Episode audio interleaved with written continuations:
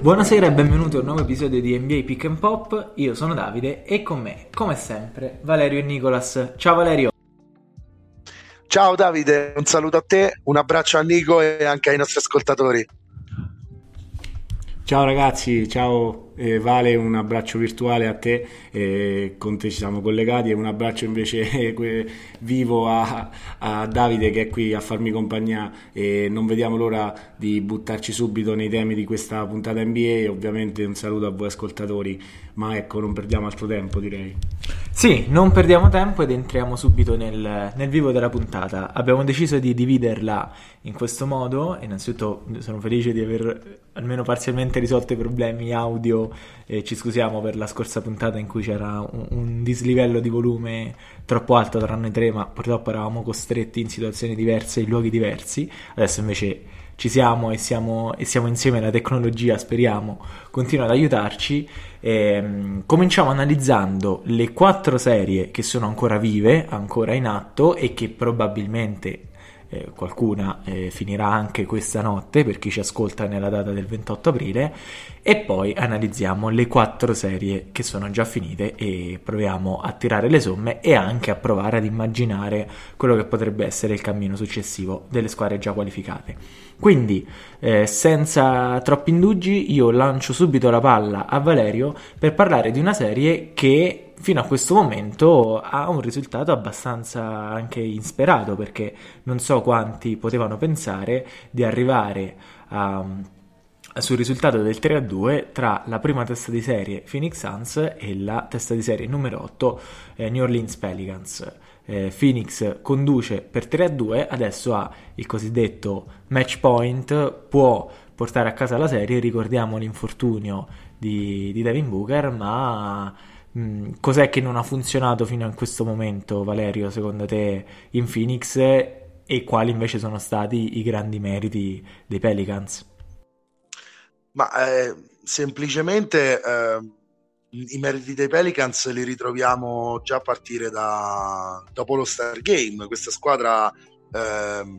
da quando è arrivato McCollum, ha cambiato faccia quantomeno in attacco. Eh, sta avendo tantissimo a livello anche emotivo dal rookie Alvarado che comunque sia bisogna vedere negli anni prossimi se sarà in grado di ritagliarsi un serio spazio in NBA perché un conto Davide è, è il fenomeno del momento e un conto è, è, è, confermarsi per tanti anni. E l'anno prossimo sicuramente i giocatori saranno più pronti alle, eh, alle tecniche un po' circensi di questo, di questo, giocatore che però a Nola è letteralmente adorato in questo momento. Eh, continuo a dire che la svolta di questa squadra sono stati eh, i giovani perché l'impiego di Jackson Ace da 4 con Valanciunas da 5 ha dato tantissima sostanza sotto canestro e sta trasformando pian piano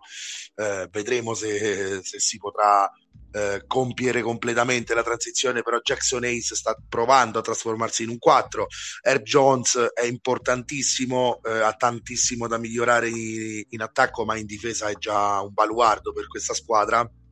Poi Ingram sta giocando una serie con i fiocchi, sta anche avendo sprazzi di, di mambismo perché abbiamo visto un paio di tiri veramente alla Kobe eh, in controtempo con i difensori tutti addosso. Eh, è un giocatore che sa prendersi le responsabilità e che mi sta piacendo molto ai playoff. Eh, ha sempre questa aria da big sleep, però quando si sveglia è un cobra, veramente Brandon Ingram eh, mi sta piacendo molto. Questa squadra eh, merita tutti i complimenti, secondo me, eh, da parte di chi segue l'NBA perché ha saputo riprendersi da una situazione disastrosa, ma l'abbiamo detto già tante volte. Dall'altra parte, Sponda Phoenix eh, sono curioso di, di, sapere anche cosa ne pensa Nico da questo punto di vista, però io credo che eh, anche senza Devin Booker eh, la serie contro i Pelicans è una serie che devi portare a casa al massimo 4 a 1 e non dovresti comunque perderne in casa. Eh, il fattore di Phoenix è molto pesante, il pubblico ci crede davvero, quindi eh, credo che siano anche un po' scorie delle NBA Finals dell'anno scorso, però questo rischia anche di inficiare un percorso e di affaticare troppo un Chris Paul, per, mi viene da pensare, in vista de, di, di playoff che dovrebbero essere lunghi per Phoenix. Nell'ultima gara, gara 5, Phoenix è riuscita, insomma, dopo una bella battaglia eh, ad avere ragione dei Pelicans in casa. Michael Bridges ha disputato una partita stratosferica eh, su entrambi i lati del campo e tantissimo eh, del termometro emotivo di questa squadra passa dai 3D eh, che ha anche Jay Crowder è molto importante nell'economia di, di una squadra come i Suns eh, direi, direi che stanotte hanno l'opportunità e devono sfruttarla di passare il turno 4 a 2 perché arrivare a una gara 7 Nico io credo sarebbe eh, troppo anche psicologicamente per questa squadra eh, sul piano fisico insomma eh, sono molte più energie di quelle che avrebbero dovuto utilizzare per battere Nola Vale, sicuramente concordiamo, la gara 7 deve essere evitata direi quasi a tutti i costi da parte dei Phoenix Suns, però ecco se vogliamo purtroppo torniamo sull'assenza di Booker a eh, diciamo, sostituirlo in quintetto il nostro amico Cameron Johnson che però non sta disputando una serie direi all'altezza almeno dei grandi progressi che ha dimostrato in questa stagione. Eh, lo stesso Jay Crowder nelle prime due partite ha sbagliato penso le prime 10 triple prese nella serie tutta la squadra sta, almeno nelle sconfitte, tirando veramente male da tre punti. E coach Monty Williams nella sconfitta precedente all'ultima vittoria, quella casalinga in gara 5, aveva anche tirato in mezzo gli arbitri con una eh, disparità anche dal punto di vista eh, dei fischi, però la differenza è tornata a farla Chris Paul, eh, dominatore di gara 3 e vittoria dei Suns e dominatore di gara 5, eh, cioè dominatore più che altro in controllo del gioco e finalmente assistito da Michael Bridges, come hai fatto bene a ricordare, che è esploso, è stato il miglior giocatore eh, sulle due metà campo perché oltre a, a fare 30 punti, come hai detto, ha messo direi un po' la museruola Ingram che aveva scollinato facilmente sopra i 30 punti nelle partite precedenti e invece ha tirato male come un po' tutti i suoi compagni. E quindi i giovani Pelicans si troveranno stanotte direi eh, spalle al muro win or go home. Sono direi fiducioso dal punto di vista dell'ambiente che trovano perché questa squadra vedo avere molta fiducia. La gara 4 mi ha impressionato. I Suns sì hanno avuto meno fischi ma credo fossero tra virgolette più molli. E Nola sotto 2 a 1 ha tirato fuori gli artigli e non mi stanco di ripetere di fare le lodi di coach Willy Green che ha, è partito malissimo con questi Pelicans, però ha saputo poi trovare la strada giusta, l'acquisizione di McCallum è stata importante e c'è sempre il punto di domanda a Zion, eh, quello però penso si risolverà nella prossima stagione. Sì, io volevo... Ah, vai, vai Valerio, se vuoi aggiungere qualcosa, prego. No, ehm semplicemente eh, devo dare ragione a Nico anche perché Jay Crowder sta tirando con il 9% da 3 il 9% da 3 ragazzi. Cameron Payne sta tirando con il 13% eh, e Cam Johnson nelle cifre Nico potrebbe sembrare quello de, delle, delle, statistiche base potrebbe sembrare quello dell'anno de, della regular season. Andiamo a vedere realizza, percentuali di realizzazione statistiche avanzate. Sta giocando molto ma molto sotto i, le sue possibilità. Eh, sottolineo da parte di Nola, Nico, la serie che sta giocando anche Jonas Valanciunas, che è un centro che ripeto io vorrei in tutte le squadre, 15 rimbalzi e mezzo uniti a 15 punti e mezzo, insomma, con tre assist tra l'altro perché il lituano ha anche una bella visione spalle a canestro, ne abbiamo parlato spesso. Secondo me gara 6 per Nola, non so ragazzi, fatemi una prediction anche voi, non è impossibile da portare a casa. Eh, il pubblico, se, secondo me, ci crederà eh, e se i giocatori in campo eh, ci crederanno altrettanto, questa serie ha già dimostrato che, che, i Pelicans possono mettere in difficoltà e battere Phoenix eh, soprattutto sul piano fisico, che è qualcosa che comunque non, non, mi sarei aspettato anche perché Ayton sta giocando una serie doppia doppia da 20 e 10 e quindi le statistiche potrebbero sembrare a suo favore ma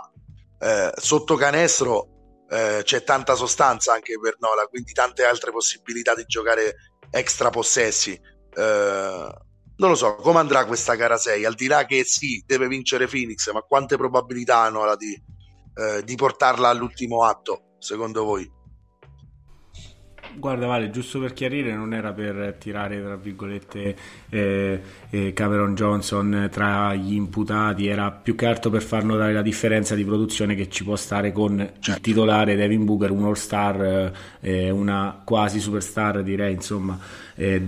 de- decidete voi l'appellativo eh, per Devin Armani Booker, comunque un giocatore che ha fatto la differenza per tutta la stagione eh, per quanto riguarda coach Monty Williams e i suoi Suns. Eh, per venire al duello sotto canestro hai fatto bene a ribadirlo e direi che magari per Ayton c'è anche eh, il punto di domanda con un Valanciunas che a volte può eh, mettere i piedi fuori dall'arco e magari appunto soprattutto mi immagino stasera eh, tra le mura amiche cercare la conclusione da fuori e costringere in lungo ehm, l'ancora del pitturato dei Suns magari a dover fare delle scelte. Vedremo credo che il, è un eufemismo ma la percentuale da 3 appunto dei Phoenix Suns sarà ehm, direi l'ago della bilancia 15 triple direi ehm, si chiuderà questa serie. Il punto di domanda importante è sul direi eh, sul nostro amico CP3 perché ecco anche lui eh, nelle vittorie è stato un giocatore nelle sconfitte è sembrato diciamo eh, patire non solo la difesa a tutto campo di Alvarado ma anche ehm, la difesa dei giovanotti dei rookie di, dei quali parlava Valerio prima Herb Jones eh, soprattutto autore di una stoppata appunto su una sua tripla. E, ehm, quindi sarà dura per i Suns io eh, faccio il tifo per loro e comunque mi aspetto una prova di maturità da parte di una squadra che per tutta la regular season eh, mi è sembrata avere direi eh, la tempra e, e, il carattere per appunto in un elimination game far, far, valere l'esperienza, la maggiore esperienza rispetto ai Pelicans e riuscire a evitare una gara 7 che è una, una partita che non si vuole mai giocare. Io faccio una domanda al volo, prima a Valerio e poi a Nico, per chiudere così diciamo, questo capitolo Phoenix Suns. Eh, Phoenix arrivava ai playoff come assoluta prima della classe, come non solo dominatrice dell'Ovest, ma come squadra in assoluto con il miglior record in NBA. Esce un pochino ridimensionata da questa serie e comunque andrà a finire in gara 6 o in gara 7? Secondo te vale? E, ehm, al momento che rientra Booker uh, sul campo, no, non ne esce ridimensionata. Questa è la squadra che non deve comunque perdere la bussola, deve continuare a giocare come ha giocato nel regular season, deve continuare a giocare con la stessa fiducia. Certo, non è facile giocare contro le difese playoff nello stesso modo. Uh, eh, dall'altra parte ci sono squadre che non vengono per perdere, per tankare, vengono sempre per vincere questo chiaramente fa la fa tutta la differenza del mondo. Io ho paura che possa portare qualche strascico a livello mentale, perché già l'anno scorso ho visto Phoenix fare un capovolgimento totale eh, da gara 3 in poi delle finals, eh, dopo aver letteralmente schiacciato tutti eh, nella corsa ad ovest, anche un po' complici qualche infortunio, sì, ma con una corsa che veramente eh, ci è piaciuta eh, a tutti noi che amiamo la NBA, però potrebbe essere uno strascico di questo tipo. Eh, più, più, più, difficoltà sul piano mentale che sul piano fisico potrebbe lasciare questa, questa serie, a mio parere.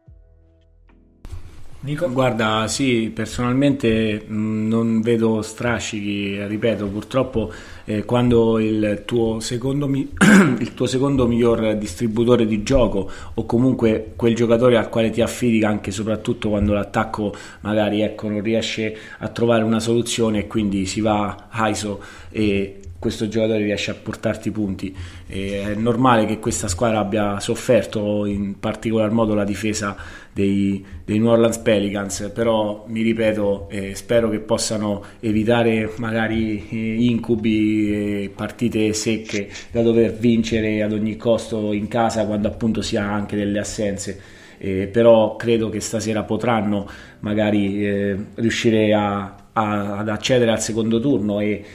però questo diciamo assenza di Devin Booker vedremo quando sarà tra virgolette risolto questo problema si parla di magari ecco, serie di secondo turno ci sono due squadre in quella parte di tabellone magari ci concentriamo adesso su un'altra bellissima serie che che è arrivata a una gara 6 che anche qui rappresenta un elimination game e queste due squadre, una in particolar modo, quella che conduce la serie, ha mostrato una difesa direi veramente elite e quindi guardando magari un po' avanti non sarà altro perché ecco sono avanti 3 a 2 c'è la gara 6 in un ambiente ostile in trasferta ci sarebbe comunque appunto quella gara 7 da giocare in casa per una squadra che ha ritrovato la sua superstar, la sua megastar Luca Doncic. Quindi non so, chiedo a Davide come vede questa serie come vede la gara 6 e magari io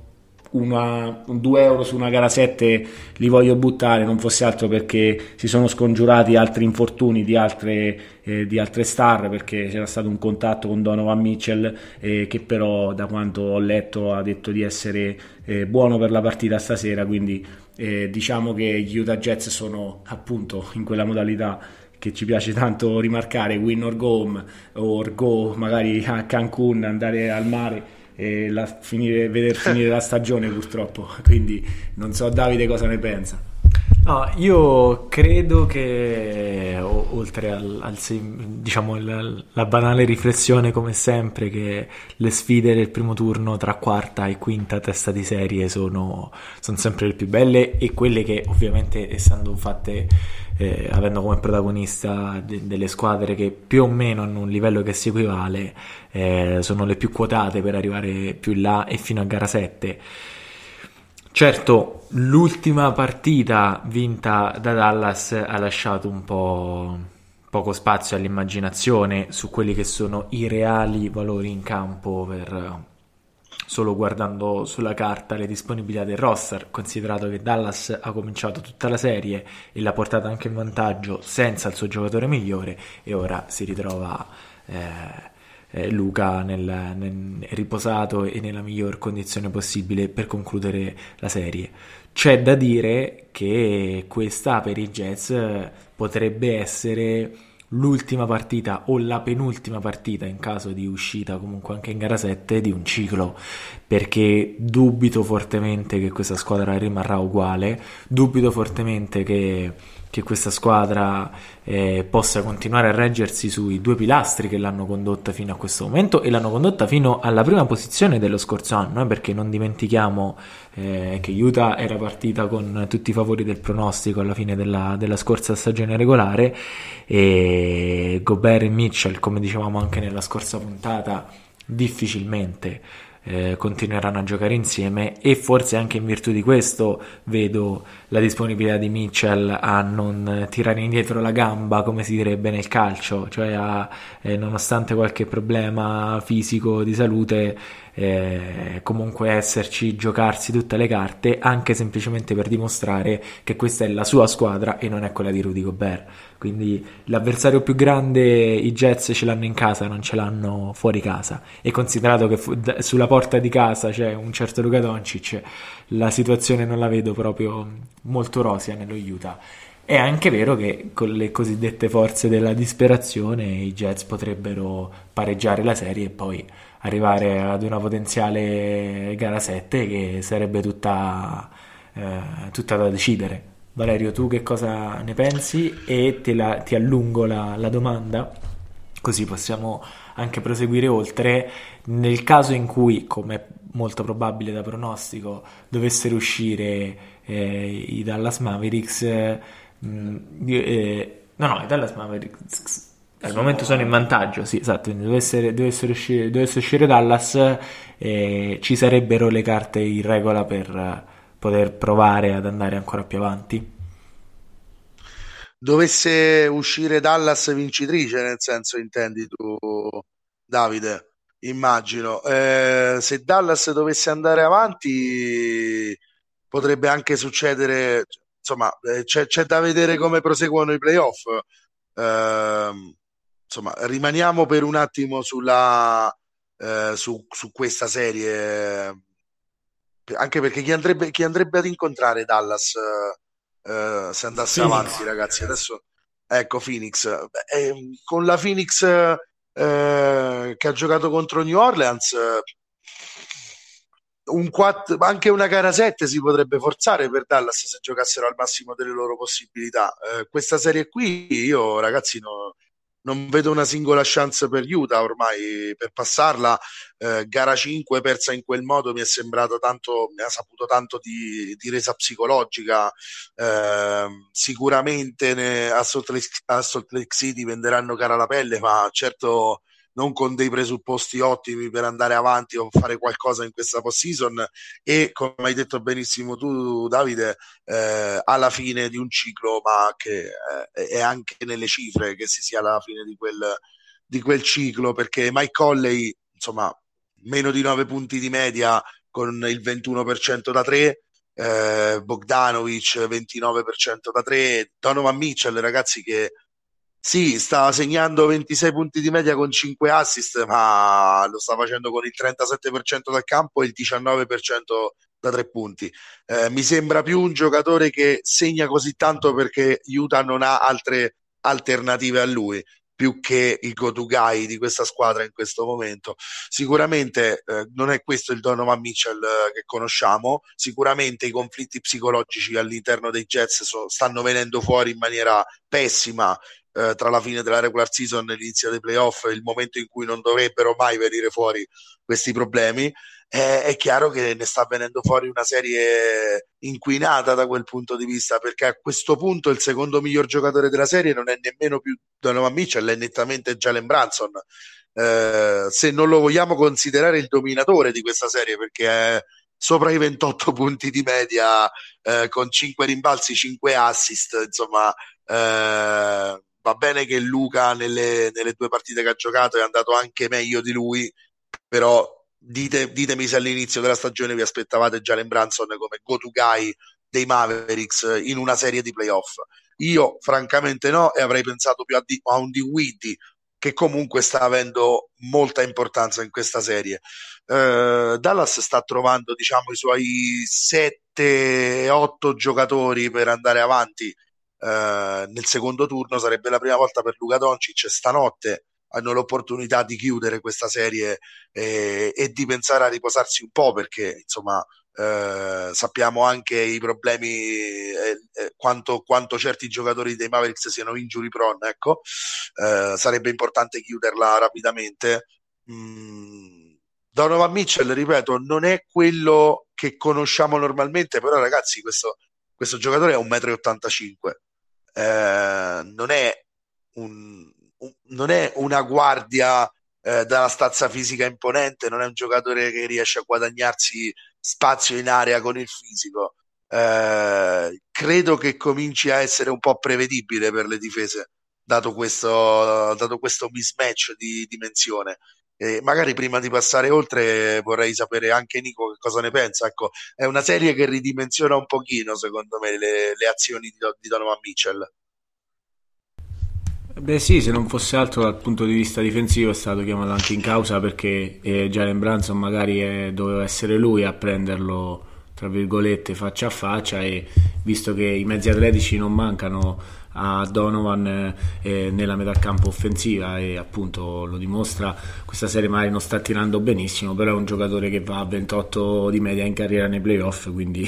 eh, direi eh, non ai livelli di Luca Doncic che è sopra i 33 30 qualcosa di media in 15 partite di playoff in carriera però lo stesso Donovan Mitchell è un realizzatore e sa alzare il suo livello. Eh, il problema è il ritorno a fare i complimenti a Dallas per la difesa e, e non solo per eh, diciamo, gli aggiustamenti tattici di coach Jason Kidd che eh, appunto come eh, coach Valerio ricorda sempre eh, grazie alle ottime prestazioni di giocatori come magari Max Lickliber ehm, eh, gioca con 5 fuori e chiama Gobert appunto a qualcosa che, che, non può andare a fare eh, andare a coprire gli angoli eh, quando poi torna anche Luca Doncic, Luca Doncic scusate con le sue visioni penso diventi ancora, ancora più impossibile magari possiamo spiegare così eh, direi un blackout è una di quelle lezioni eh, che ai playoff purtroppo accadono spesso e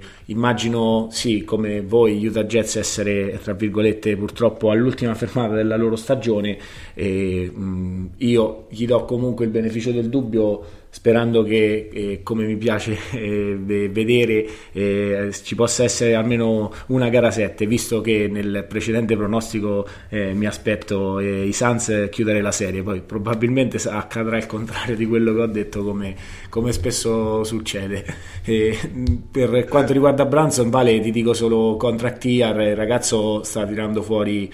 tutto quello che ha e merita di essere pagato perché questa serie, le, le quattro gare in assenza di Luca, eh, nelle quali io non davo credito a, ai Mavericks, eh, mi hanno direi abbastanza smentito con una squadra che è riuscita a mantenere la serie appunto eh, in parità eh, e con questo grandissimo Branson e con un sistema eh, direi di squadra e appunto non da oggi, non da un mese, ma all'anno nuovo nella parte ovest de, dell'NBA, ne avevo parlato anche in qualche puntata, occhio ai Mavericks, occhio a Luca, stanno giocando bene, stanno difendendo bene, qualcosa che diciamo non si era tanto visto eh, almeno nelle ultime stagioni, poi eh, vedremo se sapranno direi fare eh, il salto di qualità che viene richiesto magari a questa squadra sì, eh, andiamo avanti all'ultima serie aperta del, eh, dell'Ovest, e cioè una sfida molto bella, molto godibile tra Minnesota Timberwolves e Memphis Grizzlies. I pro, il, diciamo, le premesse per avere una serie così aperta e divertente c'erano tutte. Io,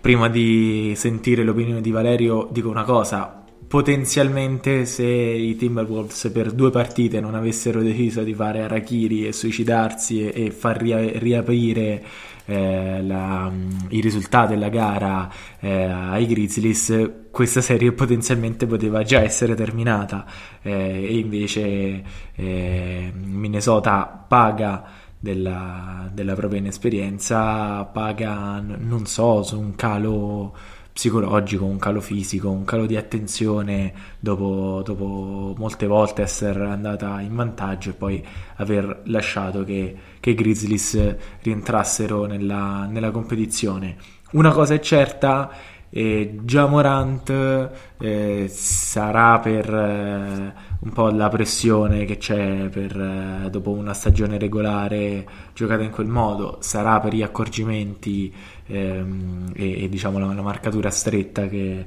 che, che, che ovviamente Minnesota gli riserva, ma si sta dimostrando un po' meno esplosivo di quanto è stato durante, durante la stagione regolare. Valerio, oh, voglio sapere la tua opinione su questa serie. Ma sai Davide, tante volte abbiamo paragonato Jamorant a un giocatore come Derrick Rose e direi che adesso più che mai c'è una caratteristica che accomuna questi due giocatori, l'atletismo, eh, la capacità di, di, arrivare al ferro eh, molto più facilmente degli altri e di eludere le difese, sono d'accordo, ma anche la pericolosità sul perimetro tra i due giocatori è abbastanza, è abbastanza simile. Eh, abbiamo visto in queste cinque gare contro i Timberwolves eh, Minnesota ha sfidato apertamente Jamorant al tiro da fuori e questa cosa eh, ancora almeno al, mo- al, momento della carriera di Jamorant paga eh, perché Minnesota comunque ci ha vinto due partite eh, peccato davvero, come dici tu, per gara 3 e gara 5 che eh, sono state letteralmente gara 3 più, più di tutto, gettate al vento eh, dai Timberwolves. Timberwolves che stanno avendo un Anthony Edwards all'esordio playoff pazzesco. Ehm, stanno avendo il Patrick Beverly che ai playoff ti aspetti, ma secondo me stanno avendo molto poco da, da D'Angelo Russell. Carl Anthony Towns eh, sta tirando con un irreale 52% da 3, quindi agrodolce questa, questi playoff per Minnesota perché due stelle sicuramente stanno brillando, la terza che dovrebbe completare questo pacchetto molto meno e nonostante la stagione di D'Angelo Russell sia stata ottima alla fine, secondo me ritorniamo sempre al solito discorso eh, che io poi faccio spesso, cioè che D'Angelo Russell eh, è un giocatore che ha poca mentalità vincente e poca efficienza, quindi ai playoff tende, tende, a dare prestazioni tende a dare prestazioni peggiori che il regular season. Eh, dall'altra parte, Nico. Eh, parliamo di un giocatore già morente che sta producendo sicuramente meno che regular season, ma questo ce lo potevamo aspettare però è un giocatore che in gara 5 per esempio con eh, la sua squadra sotto in doppia cifra eh, ha deciso di svegliarsi nel quarto quarto e parlacene tu insomma 18 punti dei suoi 30 sono arrivati nella quarta frazione di questa ultima gara tra i Wolves e i Grizzlies che, che poi eh, ha visto alla fine proprio con un canestro di già eh, vincere, vincere Memphis e portarsi sul 3-2 eh sì, hai detto bene, 18 punti, di cui 13 consecutivi per chiudere la partita. Eh, se dobbiamo scomodare il vostro amico Lebron con i 25 eh, al Palace of Hills per un 22enne che che faceva diciamo, prestazioni di questo tipo in una gara di playoff. Eh, detto questo, eh, secondo me gara 5 eh, non, ovviamente non fa rumore eh, mediaticamente come gara 3, eh, però una squadra che è comunque avanti eh, in doppia cifra a 6 minuti 7 dalla fine. Certo in trasferta si fa dura, però è un, l'ennesima gara tra virgolette sprecata dai T-Wolves e appunto mh, convengo con voi che siano loro la squadra che ha più da recriminare in questa serie. Io ho visto già Morante appunto riuscire alla fine a vincere la partita. È stato direi eh, bravo lui a cogliere l'errore di Anthony Edwards che poco prima era stato autore della tripla che avrebbe mandato tutti al tempo supplementare però purtroppo eh, dopo si è fatto ingolosire dall'opportunità di rubare palla ha lasciato quello che non vuoi con 2-3 secondi a cronometro, una linea diretta al ferro per Giamorante che è andato a mettere il ah. canestro del 3-2. Quindi ehm, ci sono diciamo, errori da una parte e dall'altra, squadre giovani che eh, ci si poteva aspettare trovassero tra virgolette eh, qualche difficoltà. Eh, penso che alla fine la squadra migliore sia eh, in vantaggio nonostante il grandissimo talento di Minnesota. Penso che il sistema dei Grizzlies, eh, almeno per tutta la regular season, ha dimostrato qualcosa e ripeto, torno, cito già Morante che parlava dell'approccio di gara, eh, di gara 2 e gara 3 eh, quello deve essere l'approccio, non quello delle partite nelle quali eh, purtroppo eh, Memphis eh, non c'è stata. Anche qui ci sono stati molti discorsi arbitrali,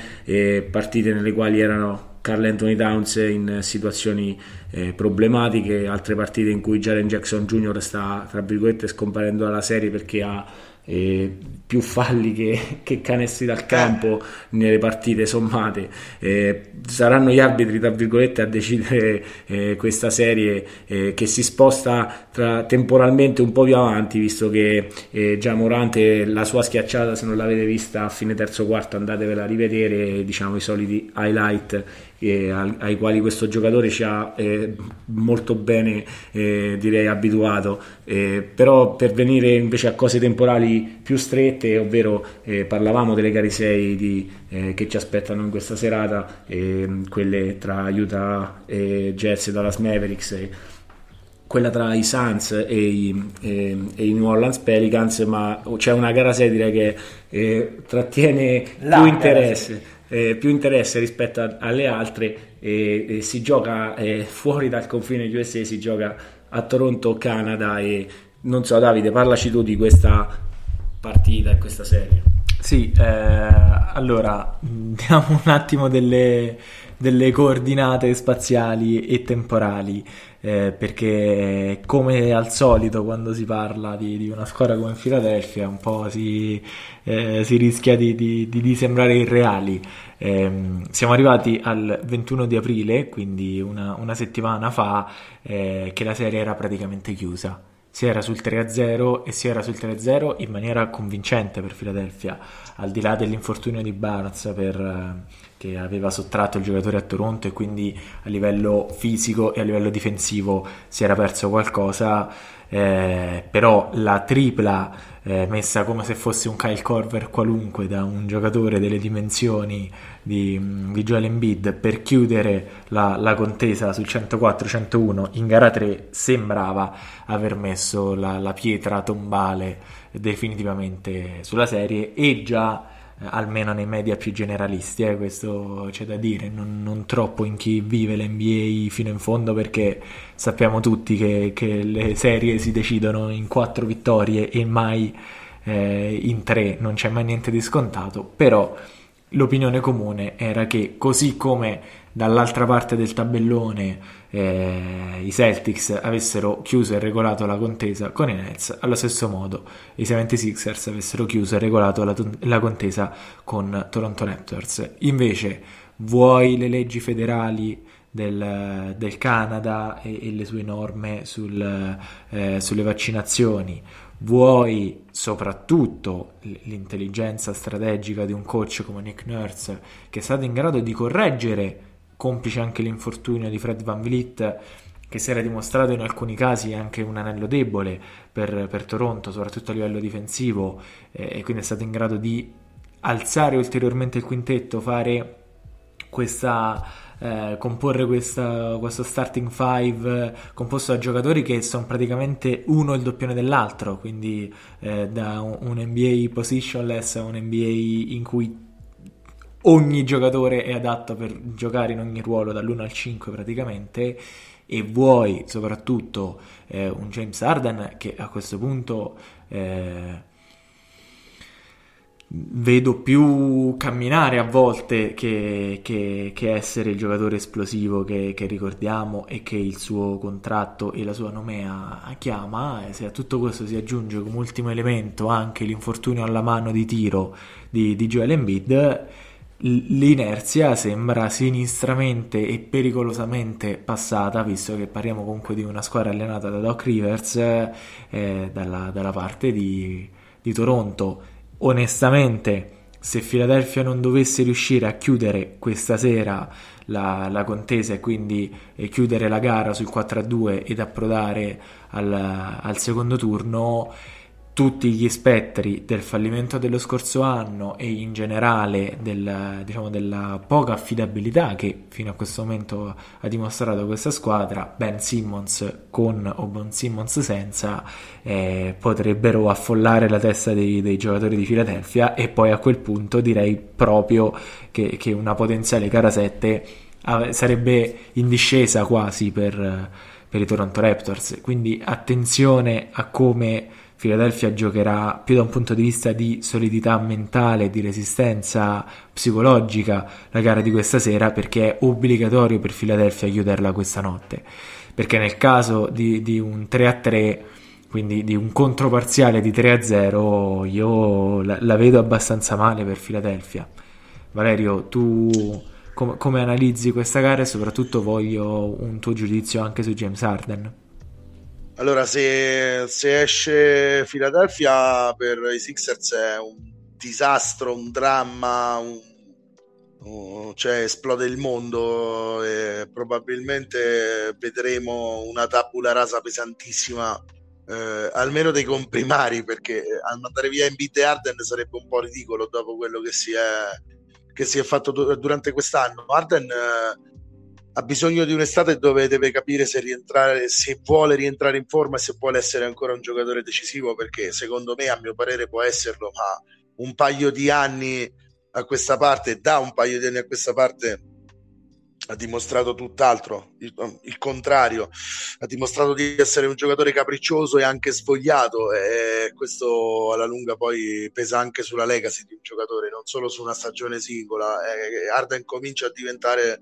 eh, psicologicamente è un problema eh, per le squadre in cui gioca e questo non dovrebbe mai essere per quello che è stato offensivamente il talento più grande dell'ultimo eh, del nostro di questo decennio almeno eh, o, o, uno dei più grandi di sempre sicuramente. Eh, Embiid da solo non può fare non può fare pentole e coperchi c'è anche da dire che Philadelphia non ha costruito durante gli anni una vera e propria panchina quest'anno è completamente eh, sguarnita, diciamo, di riserve, se vogliamo così dire, perché eh, il solo Shake Milton può ben poco, Tybull addirittura in Canada non può giocare, eh, dopodiché siamo al lumicino perché rimangono George Niang e Paul Reed. Insomma, eh, dubito che tutti quelli che ci ascoltano tutti quelli che guardano la NBA conoscano per filo e per segno chi è Niang o chi è Paul Reed addirittura, quindi eh, ci sono dei problemi strutturali per questa Philadelphia, lo sapevamo, eh, un po' il 3-0 iniziale ci ha illuso che questi problemi potessero insomma potessero essere ignorati almeno fino a che non si fosse arrivati molto avanti nei playoff. Eh, la reazione di Nurse e eh, della sua squadra ci sta già smentendo. Eh, Nico eh,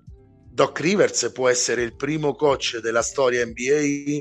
a, a perdere dopo essere stato sopra 3-0. Uh, eh, lui, è famosi- lui, è famosissimo per più a 3-1 lead, però potrebbe essere il primo a più a 3-0 lead, qualcosa che non abbiamo mai visto, nessuno, nessuno ha mai visto, quindi siamo di fronte alla stop, cioè potrebbe fare la storia il nostro Doc. Sì, guarda, ricordo anche un 3-2 lead eh, purtroppo evaporato, quello più complice l'assenza di Kendrick Perkins nelle finali 2010 per i Celtics avanti contro i Lakers in quelle finali. Eh, però ecco, sì, non nuovo a queste, diciamo, eh, queste sconfitte un po' inaspettate perché si dà un po', tra virgolette, per certo quando sei avanti 3-1 che si possa riuscire a chiudere la serie e direi che questi Raptors ci stanno insegnando di, ehm, ci sta insegnando che non è affatto scontato invece riuscire a vincere un elimination game, almeno eh, questo ha detto gara 3 e soprattutto gara 4 nella quale magari ci si aspettava dei Sixers diversi che erano confidenti nel tornare in Pennsylvania e tra le mura amiche davanti al loro pubblico però eh, direi che il più confidente almeno per me è stato Scotty Barnes il quale e a differenza di Ben Simmons, il quale citavi prima che non si è visto in campo, eh, parlavo di Barnes che credo si sia fatto delle iniezioni insomma, a stretto i denti ed è andato in campo ad aiutare i, i suoi compagni. C'è stato un Pascal Siakam, direi che ha giocato meglio di Embiid e un Joel Embiid che è stato magari un po' più a litigare con gli arbitri rispetto a dominare le partite come aveva fatto nelle prime tre gare della serie. Direi che la differenza la dovranno fare per i 76ers, eh, Tyrese Maxi e, e, soprattutto, sì, dicevate James Harden. Eh, il discorso di James è però, penso, capire quello che può dare perché io mi ricordo un James Harden anche l'anno scorso pre eh, infortunio al polpaccio nella serie contro i Milwaukee Bucks che insomma nella serie contro i Celtics o comunque nella regular season eh, il suo passaggio da Houston a Brooklyn direi aveva fatto bene, lo vedevo abbastanza eh, direi eh, in controllo. E invece questo infortunio ce l'ha ridato eh, un po' sembrava svogliato per altri motivi eh, in quel eh, di New York però purtroppo c'è stato un inizio a fila con delle partite direi mh, fuori dal, dal normale magari fuori dal, dalla media erano anche gli avversari. E poi è stato un Arden che è andato un po' in discesa nei numeri e nelle cifre. Dovrà trovare un po' di efficienza dovrà essere lui direi l'uomo copertina. Se andrà bene e se andrà male sarà sempre e comunque la barba eh, protagonista di questa serie. Eh, parlavo prima di essere speranzoso magari di vedere dei Jets che possano magari forzare la gara 7 e qui mi sento un po' più sbilanciato di dire che ci sarà quasi sicuramente la gara 7 eh, magari eh, spero di essere smentito da Troel Embiid e i suoi compagni però i Raptors eh, credo trovano molta fiducia e andare a fila e vincere in controllo tornare davanti al loro pubblico penso, penso scusate, che possa dare eh, a questi giovanotti la spinta in più per cercare di fare la storia, come dicevate bene. Eh, vedremo perché poi sì, la gara 7 sarà tutta da giocare, sempre se questa ci sarà, magari spero per Doc eh, romanticamente che eh, visto che è stato intervistato e non è sembrato direi ehm, tranquillo rispetto a questo argomento dei, dei, tre, dei vantaggi 3 a 1 sprecati. Eh, spero che riesca a chiuderla il prima possibile e riesca insomma a smentirmi anche io all'inizio speravo no speravo vedevo i Raptors poter battere questi Sixers eh, i Raptors che senza Van Vliet sono andati invece a, a zittire tutto il Wells Fargo Center. Quindi complimenti a Nick Nurse vi chiudo con questa ho letto una direi statistica insomma il record di Nurse nelle prime due partite della serie è tipo 5 vinte e non so 12 perse il record dalle gare 3 alle gare 7 è tipo 20 vinte e 8 perse. E qualcosa direi di abbastanza surreale che direi rende bene scusate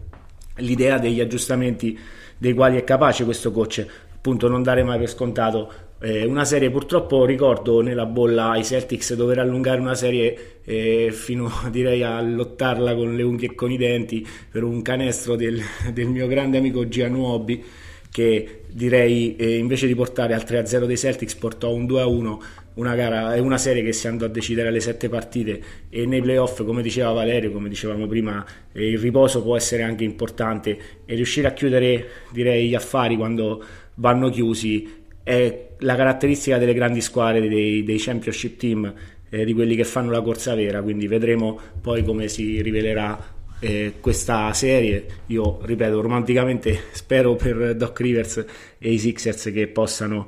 a, ah, avanzare al secondo turno e con questo mi voglio collegare con appunto eh, Doc, io e tutti quanti speriamo possano raggiungere i Miami Heat che eh, sono stati cronologicamente la seconda squadra della Easter Conference a qualificarsi per le semifinali. E non so mh, Vale mi vuoi dare qualche, mh, qualche spunto sul quale parlare rispetto a questa serie con degli Hawks che speravamo potessero dar più battaglia e invece è un gentleman sweep per coach Spurs tra i suoi ma eh, dato che siamo molto avanti già con i tempi, ragazzi, questa serie io ve la dico soltanto con le cifre di Trey Young: eh, 15.3 punti, 6 assist e 6 palle perse, 26% dal campo, 15% da 3. Basta per capire dove, dove Miami sapeva, cioè basta per capire che Miami sapeva dove andare a colpire. Eh, in difesa contro Atlanta, mancava Capela, eh, c'era un John Collins a mezzo servizio, direi ehm, una squadra che comunque ha ripreso i playoff per i capelli dopo una stagione pessima a mio parere, eh, togliendo tra l'altro la gioia ai miei Cleveland Caps che avrei preferito vedere a questo punto contro i Miami Heat, dato che Atlanta è stata questa e dicevamo tutti almeno una battaglia Atlanta può darla a Miami, così non è stato eh, sui gruppi social, eh, soprattutto su, su Spazi NBA, ho visto un video dove eh, Trey Young riceve palla dalla rimessa, perde 7 secondi eh, difeso da PJ Tucker nella sua metà campo, poi arriva mh, nei pressi della linea dei tre punti, da PJ Tucker blocco, si scala su Adebaglio, Adebaglio lo tiene perfettamente, altro blocco, si scala su Jimmy Butler, insomma mi aiuti a dire anche meglio di Adebaglio è chiaro che cioè, con Trey Young che viene completamente eh, murato da questo tipo di difesa, eh, Atlanta non ha poi il livello offensivo per, per reggere questi Miami Heat, non ha, non ha le capacità. Eh, non aveva le capacità di, di, di, portarla oltre una gara 5 così è stato insomma eh, mi sembra del, di tutto il bracket del primo turno è l'unica che abbiamo azzeccato in pieno abbiamo detto tutti 4 a 1 forse Davide 4 a 0 Uh, no, no, 4-1. Per... Erano i Bucks che davo 4-0, invece è finita 4-1. Ecco, quindi era la più prevedibile. Certo, eh, ragazzi, eh, anzi, Nico proprio al volissimo. Eh, la differenza punti tra regular season e playoff di Trey Young è di 13 quest'anno ed è la seconda peggiore della storia NBA tra regular season e playoff. Uh, va bene che erano i Miami Heat, va bene che tu sei da solo a portare avanti la tua squadra, va bene che sei eh, piccolo come giocatore, quindi facilmente marcabile da giganti come Miami Heat, però insomma eh, un uomo solo al comando l'abbiamo visto anche a Denver, è tutto un altro ruolo ed è tutta un'altra musica, cioè Trey Young eh, c'è il modo di bloccare. Miami ha fatto vedere che c'è il modo di bloccare Atlanta. Insomma, disinnescando Trey Young in questo modo, Atlanta è una squadra senza, senza prospettive. Insomma, ai playoff dico.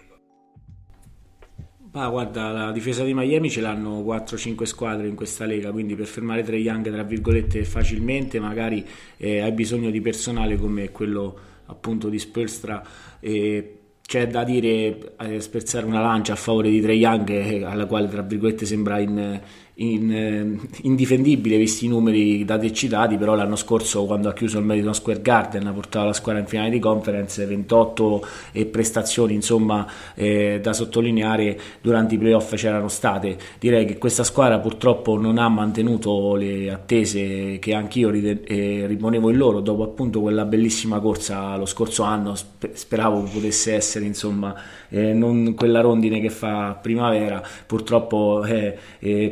coach Macmillan e per il Gallo anche, eh, tra virgolette, eh, il nostro connazionale, la stagione degli Ox è stata eh, non dico mediocre, ma è stata eh, al 50% per, eh, più o meno per tutto l'anno. Poi il talento li ha portati ovviamente a poter vincere le gare di play-in eh, contro squadre che magari erano oh, un po' sotto il loro livello. l'infortunio di Capelà direi ha chiuso eh, realmente la serie, se mai ci fosse stata una possibilità di renderla una serie e quindi di far allungare il numero delle partite. Eh, gli hit si sono direi concessi anche tra virgolette il lusso di far riposare Jimmy Butler, non so, si parlava di infortunio Mourinho immagino in una situazione di 2 a 2 vederlo giocare credo per Kyle Lauri qualche punto di domanda in più ma eh, non penso ci saranno eh, problemi eh, eh, Patrali è seduto in poltrona immagino a South Beach ad aspettare eh, il, il, suo prossimo avversario. E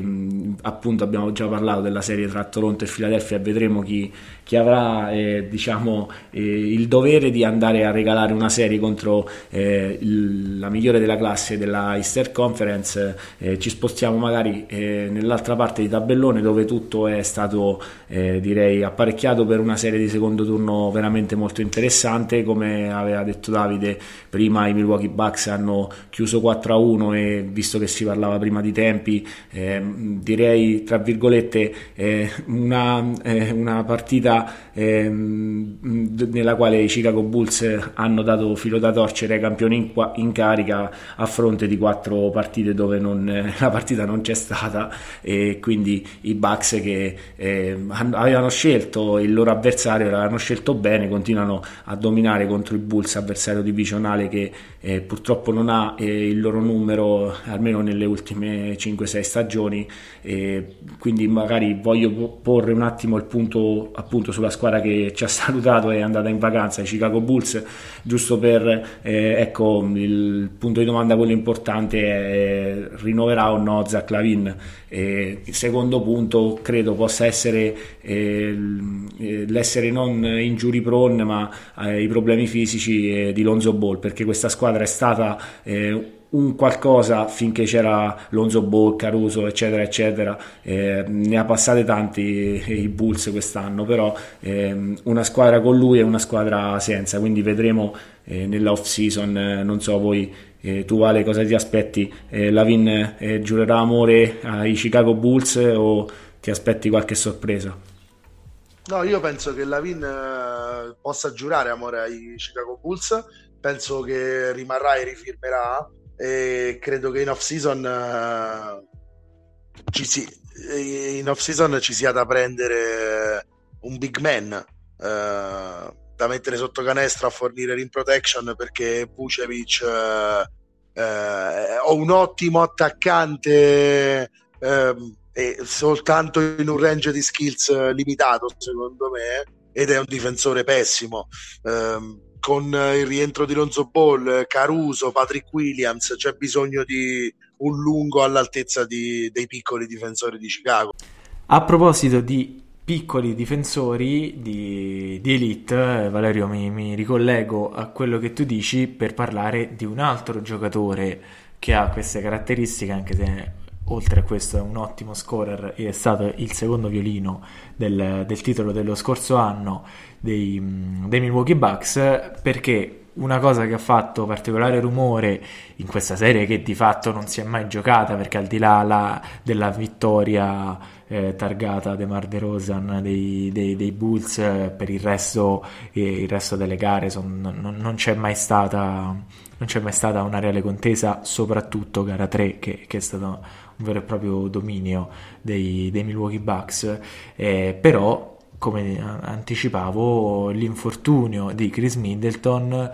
potrebbe mettere abbastanza i bastoni tra le ruote nella, nella, formazione dei Bucks, a maggior ragione perché adesso ci sarà un incontro tutt'altro che scontato con una squadra che sta partendo, almeno al momento con il favore dei pronostici, quali sono i, i Boston Celtics, Boston Celtics che forse potrebbero eh, riabbracciare il loro Time Lord già a partire dalla prima no, gara. no, lo hanno già ah ok perfetto perfetto, perfetto. No, non sapevo il,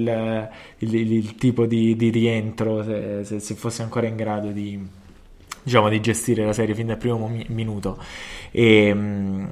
quindi a questo punto il bilancio de- degli infortuni sembra dare un, un vantaggio ai, ai Boston Celtics al di là del modo in cui hanno saputo gestire l'organico contro una squadra così, eh, così teoricamente sulla carta forte come, come i Brooklyn Nets. Eh, quindi Nico, non ti faccio parlare di Boston, ti faccio parlare dei Bucks. Eh,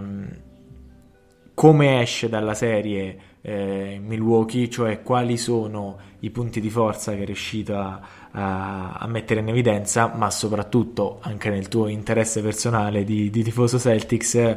quali sono quelle lacune che sono emerse da questa serie, che ripeto non è mai stata in dubbio, però ci sono state alcune, uh, alcune venature che secondo te potrebbero essere evidenziate da, da coach Udoka per, per portare ancora più avanti i Boston Celtics. Guarda Davide, prima un chiarimento favorita, non so se parli di Easter Conference, sì, bookmaker eh, diciamo dopo aver visto cadere i Nets magari si stanno fidando dei Celtics ad est, però davanti a tutti, eh, almeno per loro, eh, c'è la squadra della quale parleremo per ultima, i Golden State Warriors che direi hanno eh, mandato a casa ehm, il tuo idolo Nicola Jokic, eh, poi ci arriveremo e per risponderti beh, parlare appunto di un infortunio di Middleton che mh, veramente secondo me toglie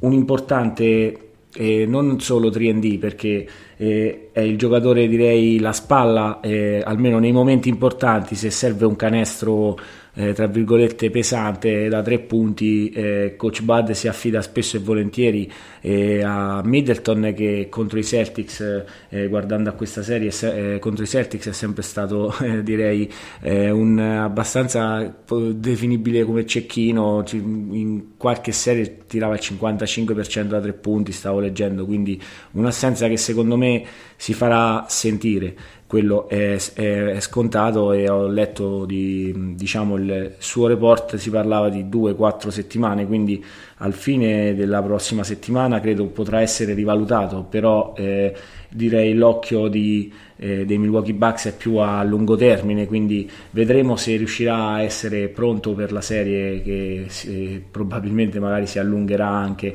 visto l'equilibrio tra queste che si, ci si potrebbe aspettare tra queste due squadre la fisicità eh, che ovviamente eh, eh, si aspetta una difesa diversa da parte dei Bucks, eh, un sistema però offensivo anche altrettanto diverso da quello dei Nets eh, contro il quale i Celtics direi hanno, hanno fatto vedere delle bellissime cose. Eh, c'è un giocatore come Yannis che non, non si affida magari a, eh, al tiro, non fa appunto del tiro da fuori la sua arma principale come poteva essere magari eh, per i Nets non solo durante ma tutto l'arsenale di tiratori eh, di Steve Nash eh, i tiratori ci sono che lo circondano e parliamo di Yannis come di un giocatore che eh, tra virgolette eh, fa il bullo e grazie ai suoi mezzi atletici alla sua altezza, la sua lunghezza delle braccia magari anche non voglio buttare subito il sasso però un occhio di riguardo da parte dei eh, delle terni arbitrali, magari qualche volta siamo sulla linea dello sfondamento del, eh, non so, eh, del, del, sfondamento preso, del fallo end one, quindi sarà una serie che verrà combattuta direi su ogni possesso e per quanto mi riguarda eh, mi aspetto comunque eh, dei Celtics che renderanno la vita difficile a, a Giannis eh, e, e, scommetteranno immagino sui tiratori di coach Budenholzer e questo ecco ehm, penso potrà essere questa la chiave perché immagino un'area piena, un muro ovviamente ad aspettare Giannis in aria. E mh, come dicevamo Time Lord è tornato in 15 minuti nelle due partite di Brooklyn che hanno completato lo sweep dei Celtics ai danni di Kyrie Irving e Kevin Durant e quindi immagino questa settimana aver alzato un po' il livello, almeno in allenamento. Certo, una serie di playoff di secondo turno contro i campioni in carica eh, non ti ci puoi allenare per quello. Eh, c'è una direi eh, ottima, ripeto, batteria di tiratori intorno a Yannis e ci sarà un bellissimo matchup tra Drew e Marcus Smart eh, che a livello difensivo eh, diciamo che per quanto mi riguarda una delle parti del gioco che, che mi piace di più eh, sono due dei miei diciamo, favoriti, eh, almeno nel loro ruolo, quindi mi aspetto una bella sfida. Eh, non so, rigiro la domanda a Vale, visto che non parliamo di Boston, eh, vedremo se sapremo difendere e cercare di limitare eh, la lunghezza non solo di Yannis ma di tutta la front line e appunto anche la capacità di questi giocatori lunghi di, di far canestro da tre punti, vedi Portis, vedi Brook Lopez saranno loro direi una delle chiavi. Eh, io spero che riusci- eh, cioè, spero i Celtics possano eh, riuscire a rallentare eh, i tiratori e avere la serie che inizia con un fattore campo favorevole, vista la, la scelta di Budenholzer di eh, non so, evitare magari questa eh, squadra proveniente dal play-in la serie inizierà a Boston e con questo Giannis ovviamente si riprenderà subito il fattore campo. Parliamo di una squadra campione in carica che eh, direi l'assenza di Middleton fa oscillare eh, direi questo favoritismo verso i Celtics, ma parliamo di una squadra che comunque ha il personale per poter non far rimpiangere Middleton. Ho molta paura di Pat Connaughton, già autore di una grande serie contro i Celtics, visto che è un ragazzo eh, direi dello stato del Massachusetts, dell'area di Boston, quindi spero che eh, ci tratti meglio que- in questa serie, in questa, eh, quest'anno. E dicevo a Vale, non so, eh, coach Budenholzer per Tatum e Jalen Brown cosa, cosa sta preparando?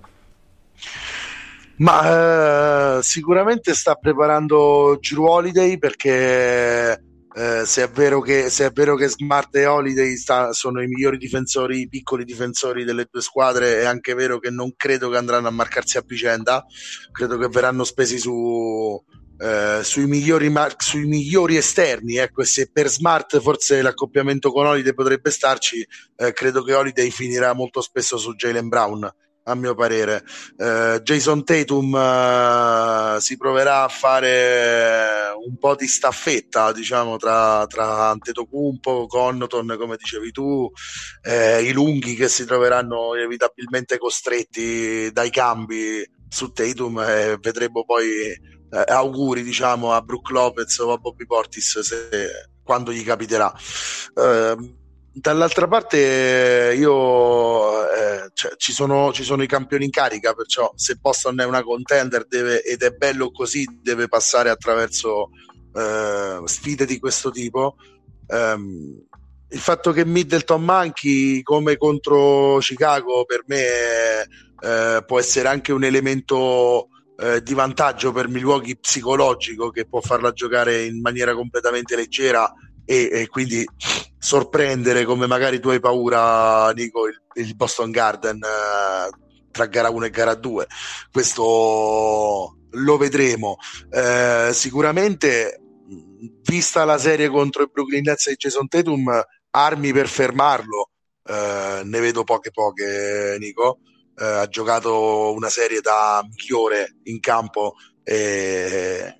scatenando le polemiche di Kairi e scatenando le polemiche su Twitter del solito Kevin Durant che non, è, non ha aspettato un attimo per, per, entrare in flame con Charles Barkley eh, a, proposito, a proposito di compagni forti e di non vincere titoli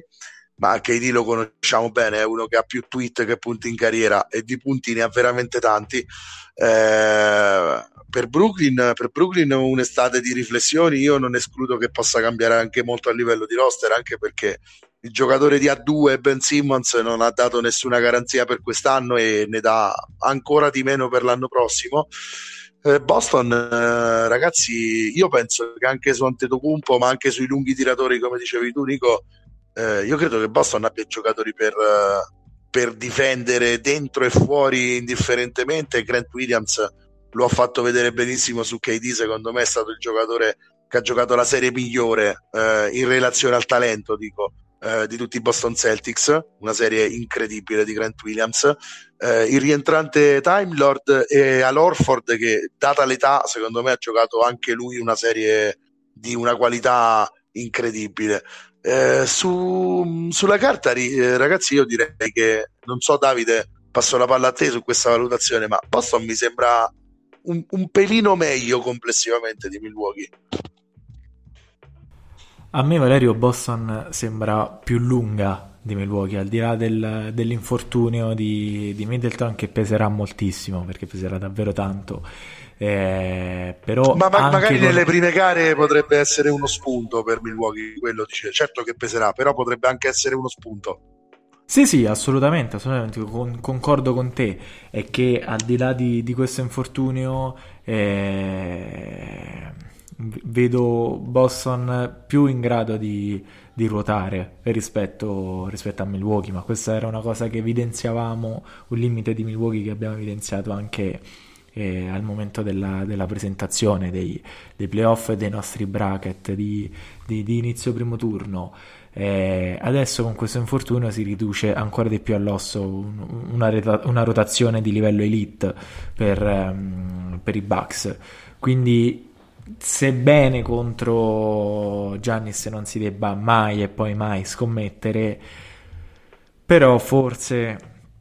vedo, vedo, favorita, vedo favorita Boston, anche se secondo me le prime due gare saranno rivelatrici, perché come diceva prima eh, Nico, il vantaggio campo non è una cosa da, da sottovalutare, Boston lo ha a disposizione. Se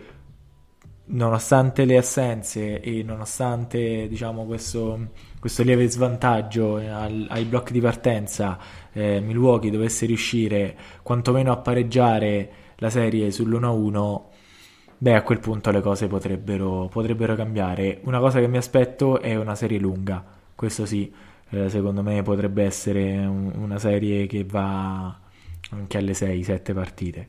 E non so, c'è altro da, da, aggiungere? A me sembra che, che abbiate, detto tutto. Aggiungo un, una cosa su. Sì, vai, vai, vai Valerio. Eh, sottolineo perché non ne abbiamo parlato nemmeno un attimo, però è da sottolineare sicuramente la serie, anche la serie contro Chicago che ha disputato Grayson Allen, eh, perché in mancanza di Middleton diciamo, ha preso lui eh, il ruolo almeno di tiratore principale della squadra tra i piccoli, eh, lo sta portando avanti egregiamente e Nico, proprio una parentesi, Grayson Allen anche può essere un difensore parecchio duro eh, per, per, le stelle di Boston, secondo me. Anche perché sappiamo che ha un'indole piuttosto, ehm, diciamo, co- come possiamo definirla? Non vorrei dire violenta, però ecco, aiutatemi voi, qualcosa del genere dura, se vogliamo. Ecco, ecco, mo, più che da bad, boy, da bad boy dei Pistons. Sì, ecco, un atteggiamento ecco, eh, che si è visto magari ricordando quel fallo che ha tenuto fuori Caruso a lungo e se lo ricordavano bene i tifosi dei Bulls che l'hanno fischiato direi per eh, 48 minuti eh, di due sì, gare eh, nelle quali eh. i i Bucks eh, direi insomma hanno letteralmente ehm, chiuso eh, lo United Center di Chicago e Grayson Allen appunto è stato tra virgolette ehm, ieri c'è stato eh, anche in casa i suoi compagni della panchina che facevano bu nei suoi confronti dopo una tripla visto che eh, il ragazzo si è acceso a sentire questi bu e sì, eh, può essere magari un'alternativa per far riposare Drew Holiday, eh, magari può provare a mettere i bastoni tra le, ruole, eh, tra le ruote di Jalen Brown, non solo con Jason Tatum ma a livello di centimetri quanti eh, quanti se, se, ne passino i due ragazzi, eh, sicuramente eh, compenserà eh, il fatto con la durezza e con eh, la cattiveria. Concordo con te che i Bucks non abbiano nulla da perdere, siano i Celtics ad avere tutto tra virgolette da perdere nelle prime due partite che si disputeranno a Boston. Detto questo, eh, concordo con Davide, io mi aspetto una serie lunga e confermo, eh, visto che è andata bene al primo turno, un bel pronostico di 4 a 3 per i Boston Celtics eh, per cercare di avanzare alle Easter Conference Finals. Eh, detto questo, io mh, credo che Boston, come dicevi tu, abbia forse qualche arma in più e secondo me la, l'assenza di Middleton eh, potrà eh, diciamo, eh, rivelarsi importante, vedremo se riuscirà a tornare magari eh, verso la fine della serie, eh, se, eh, se, ci sarà eh, diciamo un miglioramento dal punto di vista fisico perché da quello che si era capito inizialmente magari eh, i Bucks lo ripeto pensavano più a lungo termine. Eh, poi vedremo perché parliamo di comunque agonisti giocatori che se hanno eh, quel minimo di, di, fuoco per poter andare in campo eh, sono capaci di andare e dare prestazioni eh, direi fuori dal, normale eh, fuori dal, dalle normali persone eh, che ovviamente siamo noi. Eh, loro sono i supereroi e per questo noi li, li continuiamo a seguire e vedere sempre e comunque e con questo collegamento supereroe direi c'è un giocatore che eh, magari è il, uno dei nostri supereroi preferiti che purtroppo però eh, non aveva il resto del team al completo e Davide qui si fa eh, un segno della croce. Purtroppo eh, Davide e la sua squadra sono andati eh, in vacanza per questa stagione e a livello di fuoco per tornare in campo Porter Junior e Jamal Murray hanno direi eh, selezionato l'opzione B l'opzione andiamo in vacanza e giochiamo l'anno prossimo auguriamo ai Nuggets migliori fortune fortune a livello di infortuni perché sono un paio di stagioni, un paio di run playoff rovinate da, eh, da questo. E non so, Vale, eh, magari parlaci un attimo delle prospettive di Denver, ma ovviamente ne parliamo da due anni, poi se questi purtroppo non, stanno, eh, non giocano mai insieme, eh, rimarranno solo delle, delle belle prospettive nel, nelle nostre chiacchiere e non vedremo mai veramente cosa potrebbero essere questi, queste, pepite, queste pepite del Colorado. Ma eh, sì, tanto se non rientrano Jamal Murray e Michael Porter Jr., questa squadra ormai abbiamo capito che non è che possa essere valutata in nessun modo. Eh, soprattutto se il tuo secondo miglior giocatore deve essere l'Aaron Gordon che si è visto in, questi, in questa serie contro, contro Gold State secondo me ci ha capito davvero poco poco contro la difesa dei Warriors Aaron Gordon eh, sull'altra metà campo magari qualcosina meglio eh, però ho paura per questo giocatore che appena l'atletismo sconfinato finirà eh, il fisico non possa reggere il poco talento eh, cestistico che ha. Però detto ciò eh, Nicola Jokic è il primo giocatore della storia ragazzi a guidare in una serie la sua squadra per punti rimbalzi, assist, percentuali da campo stoppate rubate tutto. Tutte le statistiche positive praticamente eh, capeggiate da Nicola. Eh, è la prima volta che succede nella storia e un motivo ci sarà. Chiaramente Denver non aveva il secondo e il terzo miglior giocatore in squadra. Eh, aspettiamo un altro anno. Ho paura che Jokic eh, alla fine si stanchi di aspettare anche che il momento buono per questi Nuggets possa passare. Eh, l'anno prossimo deve essere quello buono per arrivare veramente almeno di nuovo alle finali di conference e in realtà con un giocatore del calibro di Jokic si dovrebbe puntare al titolo perché non nascondiamoci eh, ehm, il serbo sta avendo una parabola e una progressione nella sua carriera che in pochi davvero hanno avuto. È diventato completo oltre ogni immaginazione. Eh, probabilmente sarà la seconda scelta eh, cioè una scelta al secondo la scelta al secondo giro più forte della storia perché già adesso credo che possiamo, possiamo affermarlo, quindi avrà in carriera, se, se rimarrà sano, avrà, eh, spero per lui, tante soddisfazioni perché sta dominando, è ora che arrivasse anche lui a misurarsi col palcoscenico più, più importante. Eh, dall'altra parte però ragazzi vogliamo parlare della serie che hanno fatto i Warriors. Eh, Nico, eh, parlacene un pochino tu, eh, prendendo spunto dal fatto che gli Splash Brothers sono tornati, li avevamo visti solo 11 minuti insieme eh, i Big Three di Golden State. E in più, cioè sono partito da due, a, eh, siamo arrivati a tre, adesso c'è Jordan Poole e siamo a quattro. Ieri la prima partita sbagliata della serie, 8 punti e 3 su 10 dal campo per Jordan Poole, io ne so qualcosa con il Dunkest ragazzi, vatti a fidare di Jordan Poole ma il resto della serie l'ha giocata veramente eh, a livelli altissimi. Quindi questi Warriors da questo primo turno sembrerebbero una contender. Mm, non solo dal primo turno, ma dalle quote che li vedono, ti ripeto, favoriti per vincere il titolo, non per, eh, per battere i Denver Nuggets o il prossimo avversario che uscirà fuori eh, tra la vincente di Memphis e Minnesota. Eh, per venire un attimo a Jokic e chiudere, eh, non, non, è per tra virgolette sminuirlo, però a livello difensivo purtroppo eh, non è così MVP come lo è in tutto il resto del gioco e credo che anche questo abbia patito eh, i Nuggets, eh, ovviamente per non parlare e ripeterci sulle assenze che tra virgolette davano già eh, purtroppo indicazioni sul fatto Beh, che io però serie... Nico scu- scusa tanto Nico però penso però che se hai il secondo e il terzo miglior giocatore in squadra al meglio anche le tue lacune difensive si possono nascondere in qualche modo cioè eh, ci pensano anche loro a prendersi un po' di responsabilità sulle spalle e i comprimari possono permettersi di chiudere meglio in difesa. Eh, cioè Denver è veramente molto menomata no, da questo da questa stagione. Va bene, sì, va sì, bene assolutamente, tutto, però... vale. non, non, non, non, ripetiamo le assenze, io riparlo solo di eh, quello esatto, che vedo, esatto. ovvero un giocatore che comunque su una metà campo è eh,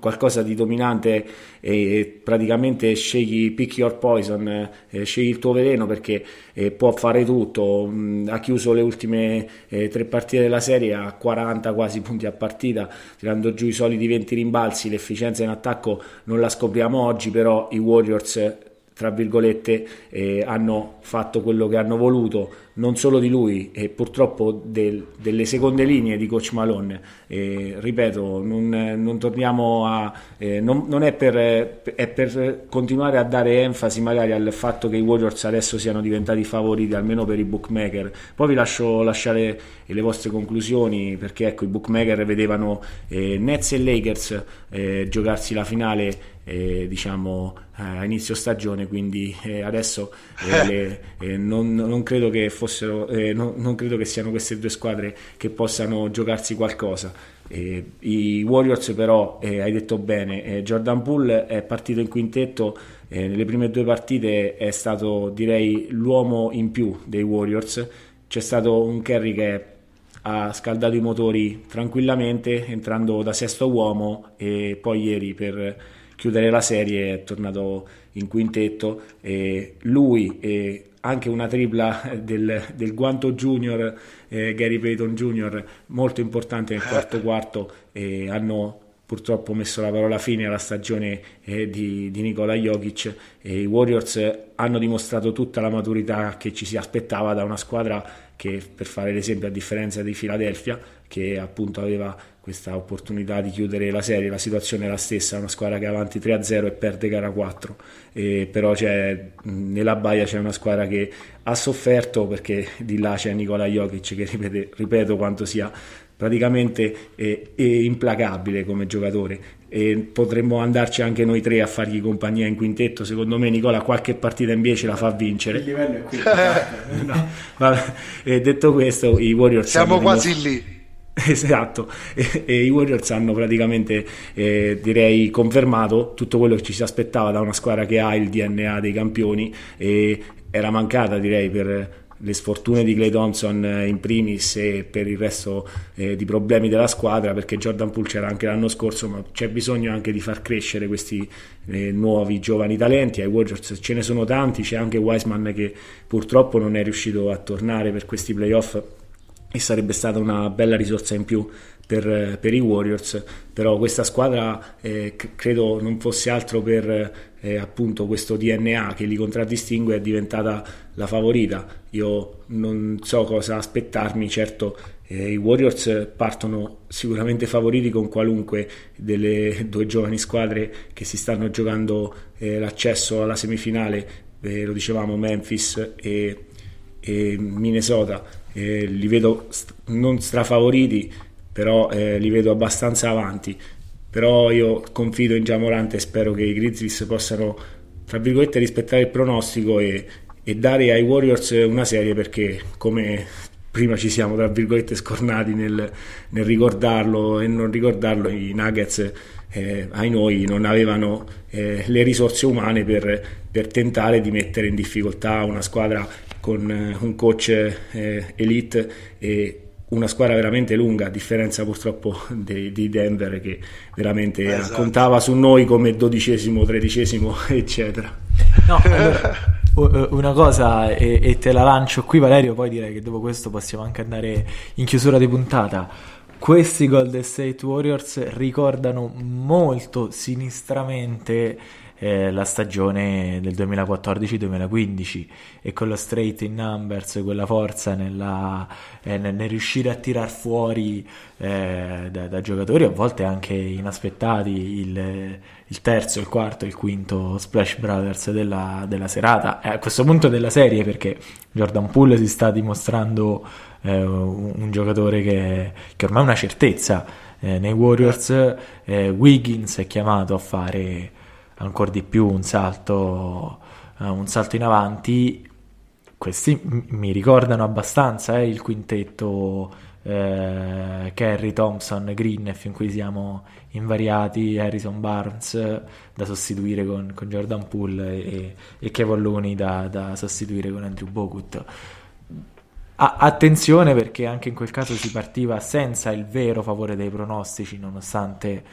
una, una regular season chiusa al primo posto e, e, poi abbiamo visto con quale leggerezza e con quale divertimento, che è la cosa che più di tutti trasmettono i Golden State Warriors. È vero che la,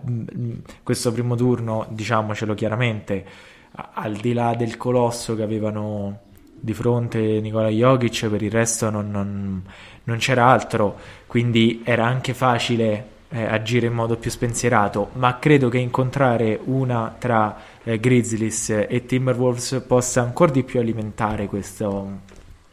questo elemento di spensieratezza e di leggerezza nel gioco perché comunque sono degli ormai trentenni giocatori dei Golden State Warriors che giocano con la testa chiara e limpida e senza nuvole eh, dei, dei, ventenni che avranno, che avranno, di fronte qualunque si siano nel, nel secondo turno. Quindi io mi aspetto delle bellissime partite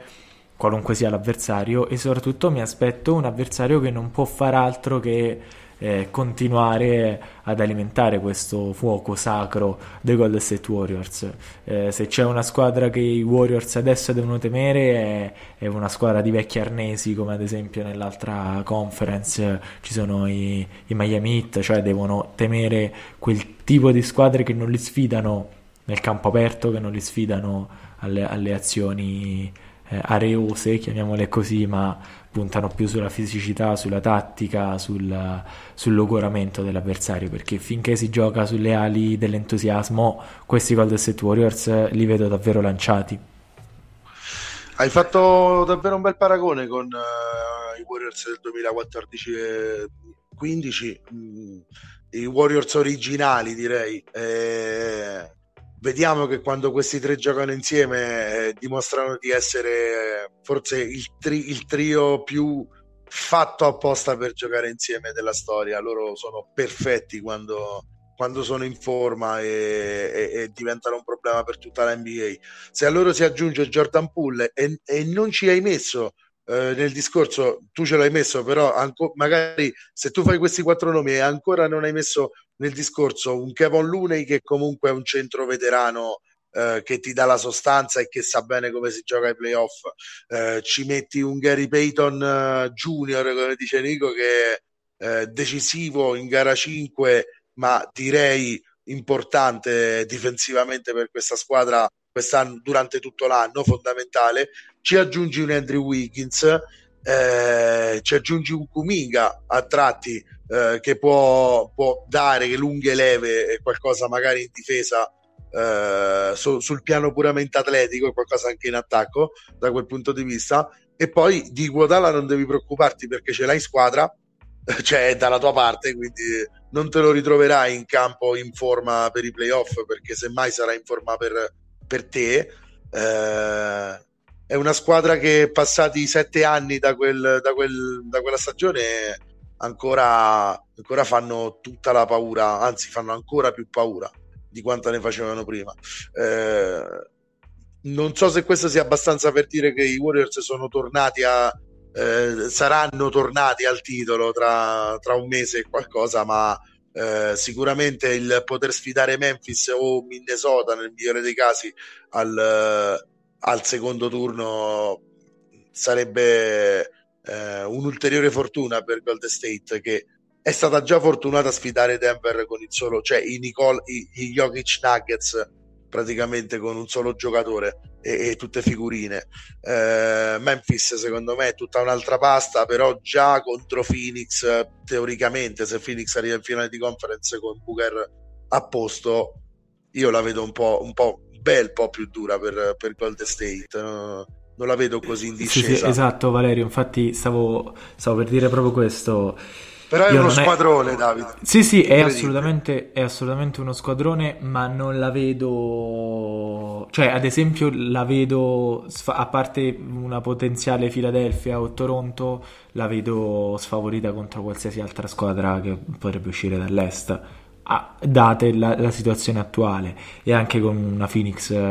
al pieno Bo- delle Boston sue forze. Sarebbe perfetta, Boston sarebbe perfetta per marcare esatto. Golden State. Esattamente, esattamente e, e, Miami sarebbe perfetta. Allora, a parte Miami mi sembra perfetta per marcare chiunque, però eh, certo. perché sono io al contrario, sono non basso perché è impossibile essere basso su, sui Warriors, ma non sono così tanto lanciato perché ricordiamo il primo turno che c'è stato, cioè questa è una cosa da non sottovalutare, vittoria molto convincente, ma attenzione per i valori visti in campo era un po' come se fosse una 1 contro 8 o una 2 contro 7, non, un, non una 3 esatto. contro 6. Ecco, mettiamola così. Quindi, diciamo, i, se i Golden State Warriors rimangono questi, continuano con uno sweep, un gentleman sweep o comunque con prestazioni così convincenti anche in un secondo turno e allora sì a quel punto anch'io salirò definitivamente sul carro dei Warriors dicendo questi Warriors sono contender fino in fondo. Per ora li vedo da 9,5 non da 10 ecco. Volevo, volevo chiarire questo, questo, mio pensiero perché a volte vedendo solo un primo turno eh, si rischia di, di fomentarsi e si rischia di di salire su, su, sul carro dei vincitori o spacciare già per vincitori alcune squadre che sono molto attrezzate ma che potrebbero poi invece mancare qualche giro quando la situazione diventa davvero complessa. Sì, no, perché sì. forse chiedo scusa, non, il mio era solo un riferimento alle quote no, che... Era in generale. Sì, esattamente, cioè, poi anch'io, ripeto, spero che il mio già possa arrivare al secondo turno e quella squadra secondo me già potrà regalare magari un po' più di, di partita ai Warriors, eh, di serie più che altro, perché Jokic li ha tenuti praticamente eh, sempre, le prime due magari della serie sono state a senso unico, però poi da quando si sono spostati eh, ci ha provato fino in fondo, ripeto, con prestazioni da, da BMVP come magari sarà, però eh, i Warriors eh, hanno tutto da dover ancora dimostrare per quanto mi riguarda perché per eh, Kerry, Raymond e Clay posso mettere non una due tutte le mani sul fuoco per Jordan Poole e il resto di questa crew è, è tutto eh, da dimostrare. Quindi eh, fate bene io ecco da, da pre-playoff insomma i Suns questo infortunio di Booker è un,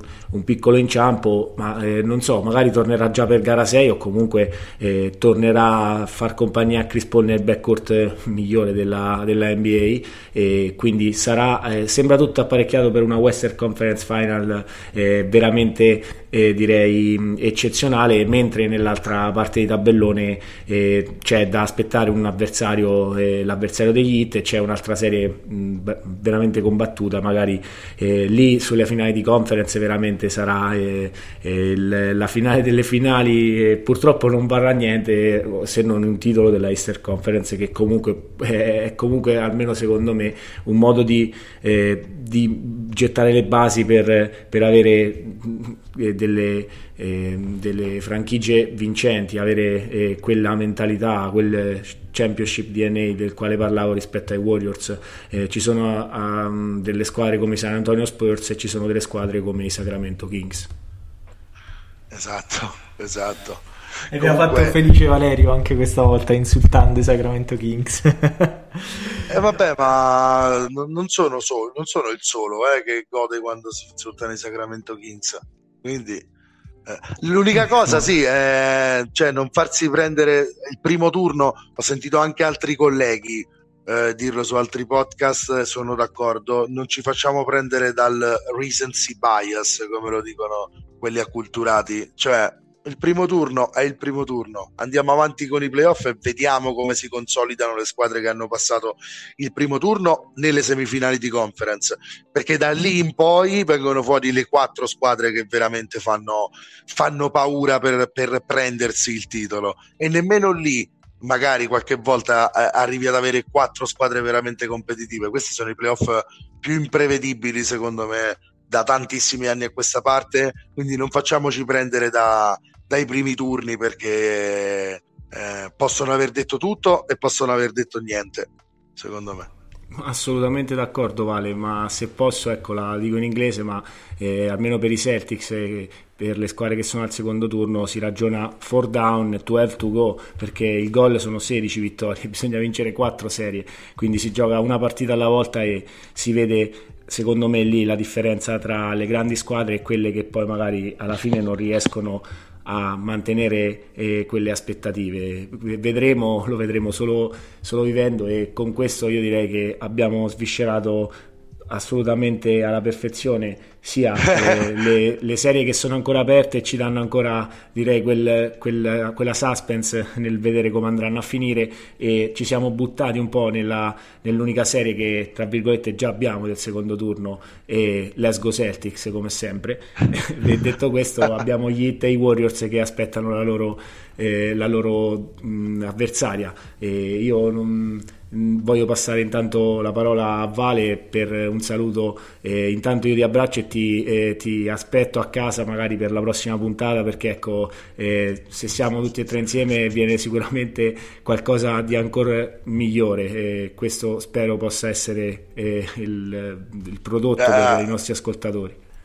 Sì, sì, sicuramente ecco, la prossima la faremo insieme, quindi avremo volumi ancora migliori e, e, certo che di questo passo avremo una puntata di circa tre ore e mezza, Davide. Quindi preparati, prenditi tutto il pomeriggio per eh, quando ci vediamo per la prossima puntata. E direi che chiudiamo, però, avvisando i nostri ascoltatori che eh, essendo, essendo il momento dei playoff raddoppieremo le puntate, no?